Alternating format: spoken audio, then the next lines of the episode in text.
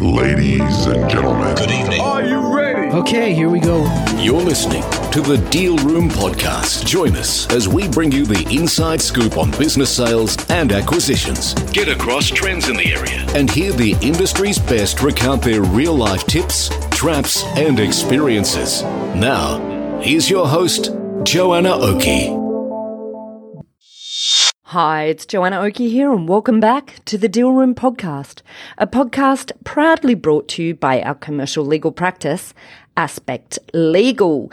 Today we have on the show two fabulous guests, Mark Vigors and Lance Rubin from BGC Consultants, talking all about the area of financial modelling for business insight and decision making, and particularly in part two, we'll be really focusing on the application of this area in M and A activity. This is a really good episode, not just talking about the concepts of financial modeling as a whole and how to use financial analysis and modeling to make better decisions using our numbers.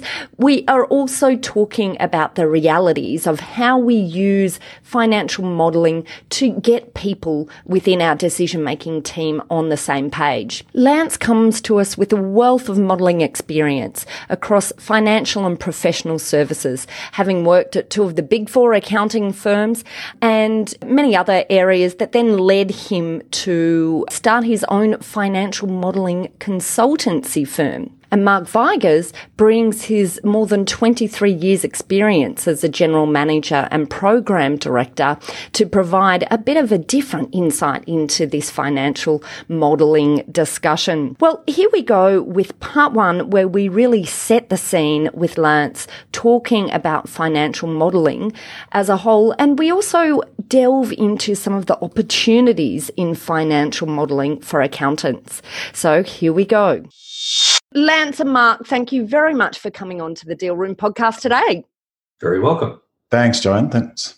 Fabulous. Okay, so today we're talking about this topic of financial modeling for business insight and decision making. So, look, maybe let's start right at the beginning. Why are we talking about this? Why do you think it's a, an important topic for us to be focusing on? Joanne, that's a great question. It's something I often get asked. Um, uh, you know, I've traveled around the world on various um, conferences and talks, and the, the key thing is about decision making. The world's become so complex. We've got so much data. Data's the new oil, and we need to make something with that oil. We need to really enhance the data, and so um, there's no point in telling people what has happened. And I think the world of accounting and finance is also being faced with a huge amount of disruption, just like the taxi industry. And accountants and finance professionals are asked to add more value and look forward and be more Mm. predictive and and and all these things. And and you know, accountants are very black and white. I'm an accountant, so I'm, I'm you know I don't want to bag accountants, but but we are very um, we, we are very black and white. Um, probably very similar to lawyers. Um, a- and, the fact of that is is that makes it difficult to navigate grey. So decision making is where we add value and where we're seen by our customers and our clients uh, and, and our staff, uh, where we can really add value because it's in the decision that's valuable, not in the in the model itself. But Mm. obviously, good data. We now got more data. We've got more data than you know we probably can use.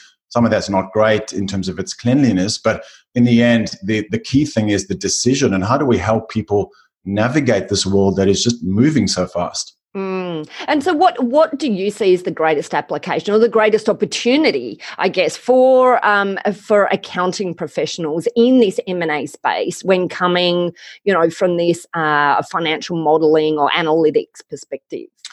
Well, it's quite funny. I used to work for an investment bank, and we built all the financial models for businesses, or, or uh, you know, we did it as a as third party. And I think um, sometimes accountants inside businesses can probably be a bit more uh, aware of of what value creation and destruction they're doing before the M and A transaction to sort of help and navigate the success and help other advisors really understand what's going on. Quite often, businesses don't have a model, so the investment bank has to build the model.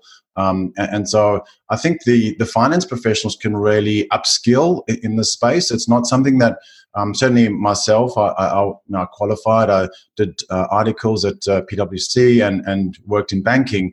And it wasn't until I actually left audit um, and assurance and went into investment banking and corporate finance and M&A that I actually got used to this thing about financial modeling or financial engineering. It almost wasn't a topic. It was sort of, oh, you know, you're a financial modeler because you're good at Excel, but it's much more than that. It's mm. it's business context, it's accounting, it's cash flow, it's risk, mm. um, and and it's and it's uncertainty and problem mm. solving. And so all these things we just don't learn as accountants. And I think you know we can add a lot more value to our careers. Um, it's certainly much more in demand now. Um, most accountants going for jobs will see financial modeling on a on a CV, but you know there's no financial modeling qualification um, that, that, that has existed. Recently, there was one that was created called mm. called the FMI, um, just like your CFA and your CA or CPA. So it's becoming a, a quite a, a, hot topic in, in finance and accounting because a lot of the his, historical reporting um, stuff that that they, that accountants do is being automated. I mean, you know, ATO, making tax digital in the UK, you know, all these things are, are putting pressure on accounting to deliver more value than just a report mm. or a P&L mm. and a balance sheet. I think you're absolutely right, but and and I think uh, um, and maybe here it's worthwhile drawing the distinction between uh, very simple modelling and more complex modelling, and perhaps some of the mistakes that are made in oversimplifying. Because you know, I think there's very few trans- uh, transactions that I've seen where there's not some sort of financial model where there's some sort of you know numbers thrown into a spreadsheet somewhere somehow that have said, okay, this is what we're expecting, you, you know, our outcome to, to look like. So, so, uh, uh, so simplistic financial modelling is is probably generally covered, um, and then you know there is the perception that with the more complex financial modelling comes a massive amount of expense, particularly if you you know looking at the investment banking side. So, I guess what what sits in the middle, and what do you think the biggest mistakes made from taking too simplistic a view? That's a great question. Um, don't know if I can answer it all in, in one go, but I'll give it a crack. So, um, you know, simple modeling, you know, you, could just do basic growth rates. So you say, you know, we're going to grow revenue by X percent period on period. And, and you know, that, that to me, that's too simplistic because, you know, you, you, if you want to grow revenue by 5%, well, you can't tell someone to do that. You've actually got to tell someone to do stuff. So that is go on a marketing campaign, spend money, get leads, convert those leads, make sure the clients spend an average amount, then that drives revenue. So it's actually a driver based conversation as opposed mm. to just a, are we just going to increase revenue by? So, so the simplistic modeling would be um, not a three way model, which is an income statement, balance sheet, and cash flow. Simplistic model, people will say, oh, well, i have got my revenue for the last 12 months and I'm going to increase it by X percent. I'm going to change cost by Y percent and I'm going to have profit at Z percent and not really think about cash flow and balance sheet. At the other end of the spectrum, you have multi currency, multi entity, project finance, sculpted debt, um, you know, a whole bunch of macros that, that really make this extremely powerful, but also very complex. But unfortunately, sometimes it is quite a complex permutation of assumptions. And really, that's what a model is it, it's a set of assumptions, there's a set of data, and there's a set of calculations which result in an output. Mm. Um, so at the upper end, you have the complexity. In the middle, I'd say you still want a three-way model. Um, you know, I ask many accountants actually saying, you know, income statement, balance sheet, or cash flow, which is the most important? And, and half of the room would say an income statement is important because that's how you get valuation, you get your EBITDA, and you got a multiple. Mm. The other half would say, oh, no, it's cash flow because cash is king and cash is mm. important. Mm. And, and I turn around and I say, well, I'm sorry, you're both wrong because balance sheet's the most important. Because if your balance sheet doesn't balance, how do you know your income statement and your cash flow are correct? Mm. So the world's kind of doesn't even understand the world of accounting. That is doesn't even understand the concept of three-way modeling. Mm. So I'd say in the middle is a three-way model, a basic three-way model, um, which has got some drivers, but you can also have a three-way model that sort of has the X percent growth year on year. Um, so that's probably in the middle. And on the other end, you, you've got it's got to be driver based. You've got to have um, at more sophisticated levels a scenario, a scenario manager and if you really want to get fancy, you do Monte Carlo simulation, where you're running thousands and thousands of um, scenarios and simulations through a model. And that's, you know, there's very few people that are doing that. Maybe us. I, I like the name. well, a bit of gambling. I mean, I mean, I mean, the casinos run on it, right? Casinos run on Monte Carlo simulation. They're they're the most profitable. You look at Las Vegas, right? Las Vegas is a mint. Uh, You know, it, it, it's it's it's the city of gold, right? Because every single casino is guaranteed to make money. It's fact. You know, the house is stacked against you. You know, if you're lucky, you walk away with some fingers and toes and, and maybe a few gold gold coins, but that's about it.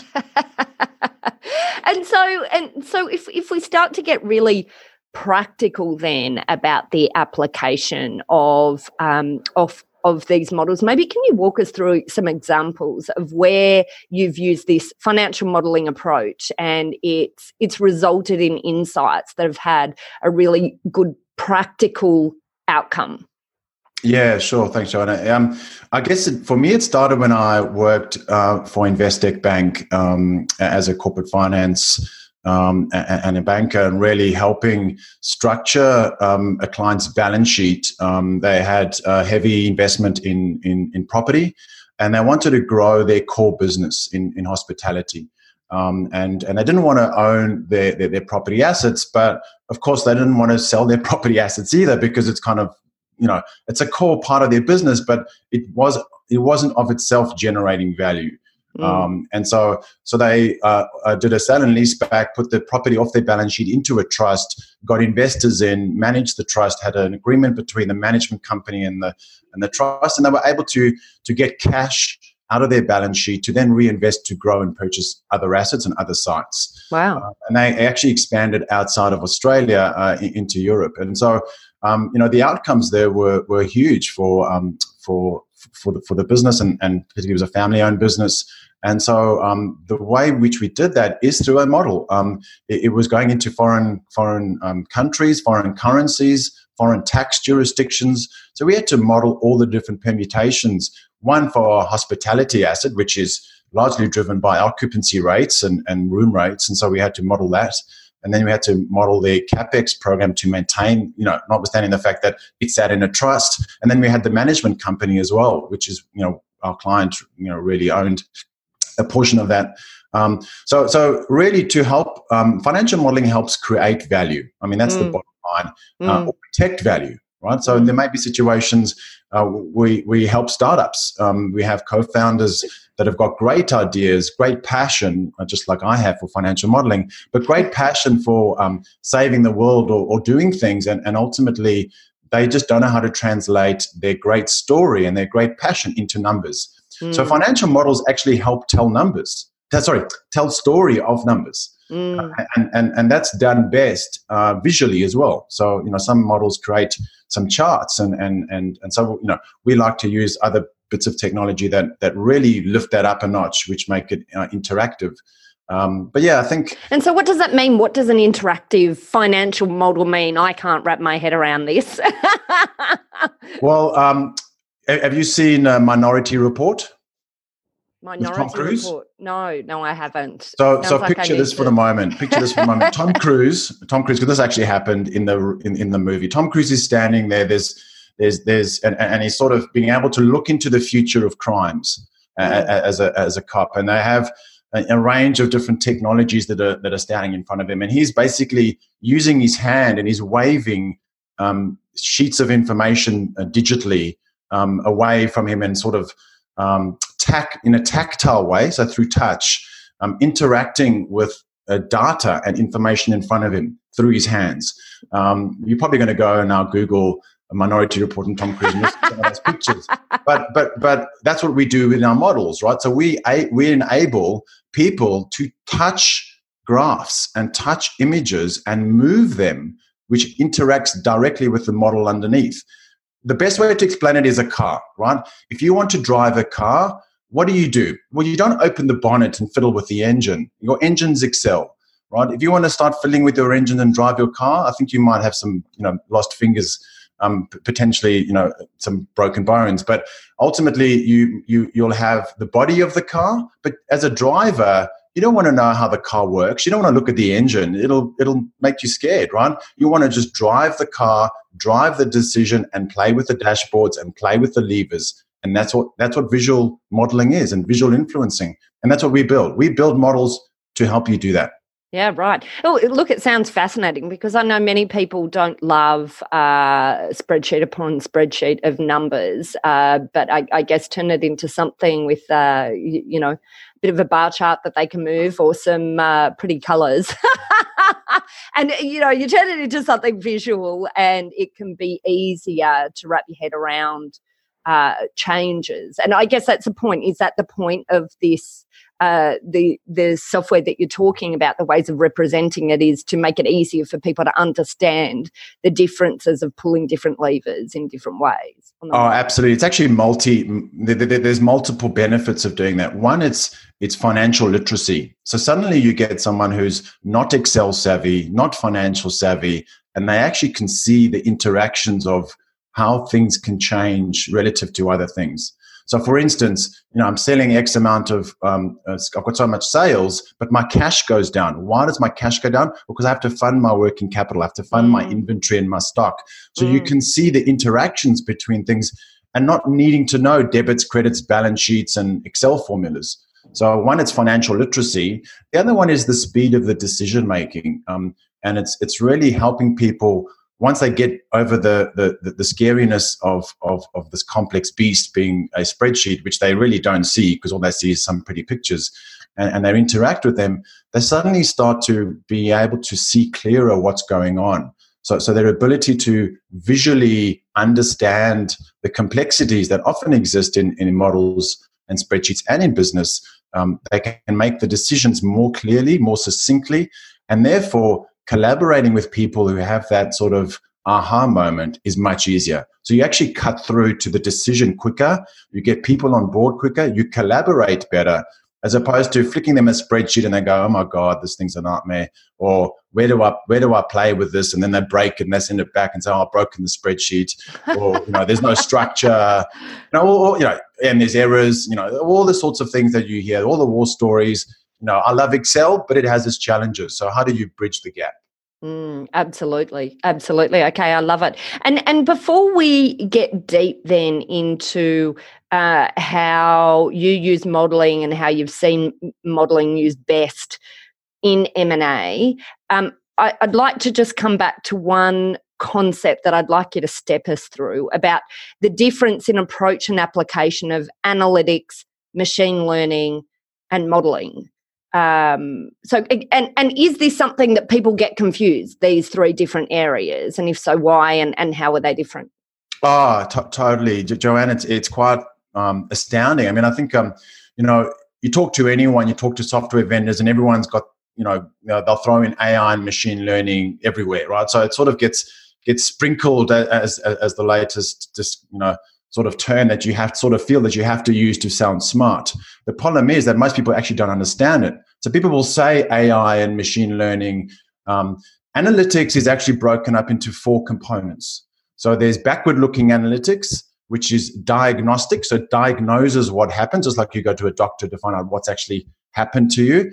Mm. Um, you have uh, descriptive, right? So diagnoses and then it describes what's happened very backward looking. And you use tools like Power BI and Tableau and others to really understand and drill down. So analytics is, you know, can can be backward looking through those two methods. But then there's forward looking analytics. And this is where it gets confusing with financial modeling because financial modeling is also forward looking. It also has backward looking information. In a model, you have your historical performance and then you have your future performance. Um, so, know, that's where it gets confusing, where people say, oh, you know, isn't that financial modeling or isn't that data modeling or this is, you know, so when you're looking forward in the analytics space, you're talking about predictive analytics. So you can see predictive talks about forward and therefore people confuse it with financial modeling, which is also forward. Predictive is saying, you know, given this data set and given these statistical correlations of information, which is uses a huge amount of data, so it's very statistical based, lots of data because it's mm. data driven. Mm. It, it'll predict a certain outcome. It's often very deep but very narrow, like sales. So mm. if we mm. want to work out, we have all the data around our customers. Um, every single product, every single step along our journey through the customer journey, we have all of that. Now we can do build a predictive model based on the data. And quite often that's a black box because it's a code and an algorithm that the machine spits through and spins through and says, okay, the number is this. Mm. And, a, and a human hasn't got the computing power to actually understand why that is. So that's where it's very powerful, but it's generally very narrow. But you need to have good data for that. Prescriptive analytics is now when the machine says, okay, given what, what we predict is going to happen, we prescribe this action or that action. Mm. So predictive and prescriptive analytics is very machine learning driven. The machine learns the patterns of the data of the past mm. and therefore makes predictions and prescribes action. So that's how those relate. Now, the analytics world is a very data heavy world. The financial modeling world is not necessarily a very data heavy world, and also it's much wider. So, analytics, lots of data, very narrow, very deep, like sales. Financial modeling, less data. You just need a pin on a balance sheet and you can build a model. Um, so, you don't need to have all the thousands of data points. Um, and it's very wide in terms of it's not just sales, it's sales, costs, FTE, balance sheet, P&L, cash flow, the whole lot. Mm-hmm. So mm. financial modeling tends to be a th- what I typically call a three-way financial modeling, which is all the components of a business, your income statement, your balance sheet, and your cash flow. There is no predictive analytics that's three-way, right? It doesn't mm-hmm. exist. That's mm. the big distinction. So people say, "Oh, let's go build this AI," and AI is, you know, um, effectively artificial intelligence. Machine learning is a component of AI. So AI is a much bigger set. Um, you know, speech to text is AI as well. Ultimately, these things are out there and the technology works, but it doesn't work as well as people say it does. And I think mm. that's where the confusion comes in. Say, oh, well, you know, you're not going to need an accountant because you're going to have AI running around doing everything. And I'll say, well, no, that's not right because you need lots of data. Who's going to clean up your data? Who's going to make mm. sure that the accounting rules are correct? Mm. What about the anomalies? What about the accountant saying, you know what, the machine says this, and actually it's not the case because there's an anomaly in the data. Mm. Now, many people don't realize this, but but but um, predictive analytics is actually, you know, like most things, was used in the military for many years, um, particularly in submarines. So what they had was they had torpedoes, which would, um, based on computer programming and understanding um, uh, data around weathers and, and currents and temperatures, uh, predict if a torpedo was shot in a certain direction, it would hit the target, right? But they actually had a human standing next to you know this computer. When it computed all this information, they would say, you know what, that just doesn't feel right. That doesn't. Mm. It's not going to hit that target. And then, and then, you know, because he's got years and years of experience of, mm. of knowing where, where, and, and it just so happens that there's a, um, a, a freak storm that's in the data set that, that made a correction. So Elon Musk, uh, uh, you know, sort of unwound his fully automated factory because he realized that AI on its own is not going to solve everything. You need a human, but the role of the human is different. So That's I guess fascinating. The the the the, the, two, the, the way I describe the two bits is AI machine learning is more computer, less human, not no mm. human, less human, and financial modeling is more human, less computer. Got it. Okay. All right. Well, look, um, thank you so much, Lance, for running us through all of this. I think um, what we'll do now is in part two, we'll come back and we'll really look at how we can take all of these elements that we've talked about today in the application of um, of the M&A area. Okay, well, look, thank you very much, Lance, for coming along um, and chatting to us today. We'll be back very soon with part two um, with Lance and Mark talking about the application of this fascinating area of financial modeling and analytics in um, the world of M&A. But Lance, if people want to contact you um, uh, because they're interested in some financial modeling for themselves, how do they do that? Uh, thanks, Joanna. Um, probably the, the, the, best place to get me is on LinkedIn, um, or you can email me directly at uh, lance.rubin, R U B I N, at bgc consultants.com. That's bgc consultants.com. Um, and also, you can go to the website bgc consultants.com. Um, and yeah, I'm pretty active on LinkedIn and uh, would love to see how we can help. Brilliant. Okay, wonderful. Well, we'll look forward to seeing you in part two. Well, that's it for part one of our two part series, all about financial modelling for business insight and decision making. Now, if you'd like more information about this topic, or indeed you would like to be able to contact Lance and Mark, then head over to our website at thedealroompodcast.com com, where you'll be able to see information about this episode and you'll also be able to link straight through to Lance and Mark. There you'll also be able to find details of how to contact our lawyers at Aspect Legal if you or your clients would like to discuss any legal aspects of sales or acquisitions. And finally, if you enjoyed what you heard today, then please pop over to iTunes and leave us a review. Now, don't forget to tune in to next week's episode, part two of financial modeling for business insight and decision making, where we really delve deeper into how financial modeling can be used in a practical sense in M&A preparation and M&A transactions as well. We look at it from a number of different perspectives and we also have a little bit of a look at how financial modelling can be applicable to assisting family and generational businesses to look at this tricky concept of succession planning and how to align the differing views of many different stakeholders. Well, that's it and more in episode two of this two part series. Looking forward to seeing you next week and thanks again for listening in. You've been listening to Joanna Oakey and the Deal Room podcast, a podcast proudly brought to you by our commercial legal practice, Aspect Legal. See you next time.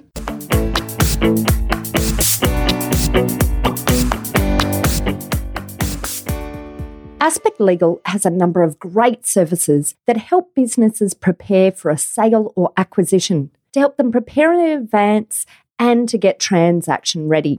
We've also got a range of services to help guide businesses through the sale and acquisitions process. We work with clients both big and small and have different types of services depending on size and complexity. We provide a free consultation to discuss your proposed sale or acquisition so, see our show notes on how to book a time to speak with us, or head over to our website at aspectlegal.com.au. Ladies and gentlemen, that will conclude this evening's entertainment. Thanks for listening to the Deal Room Podcast. To find out more about this episode and other episodes in the series, check out the show notes or head over to our website at thedealroompodcast.com.au.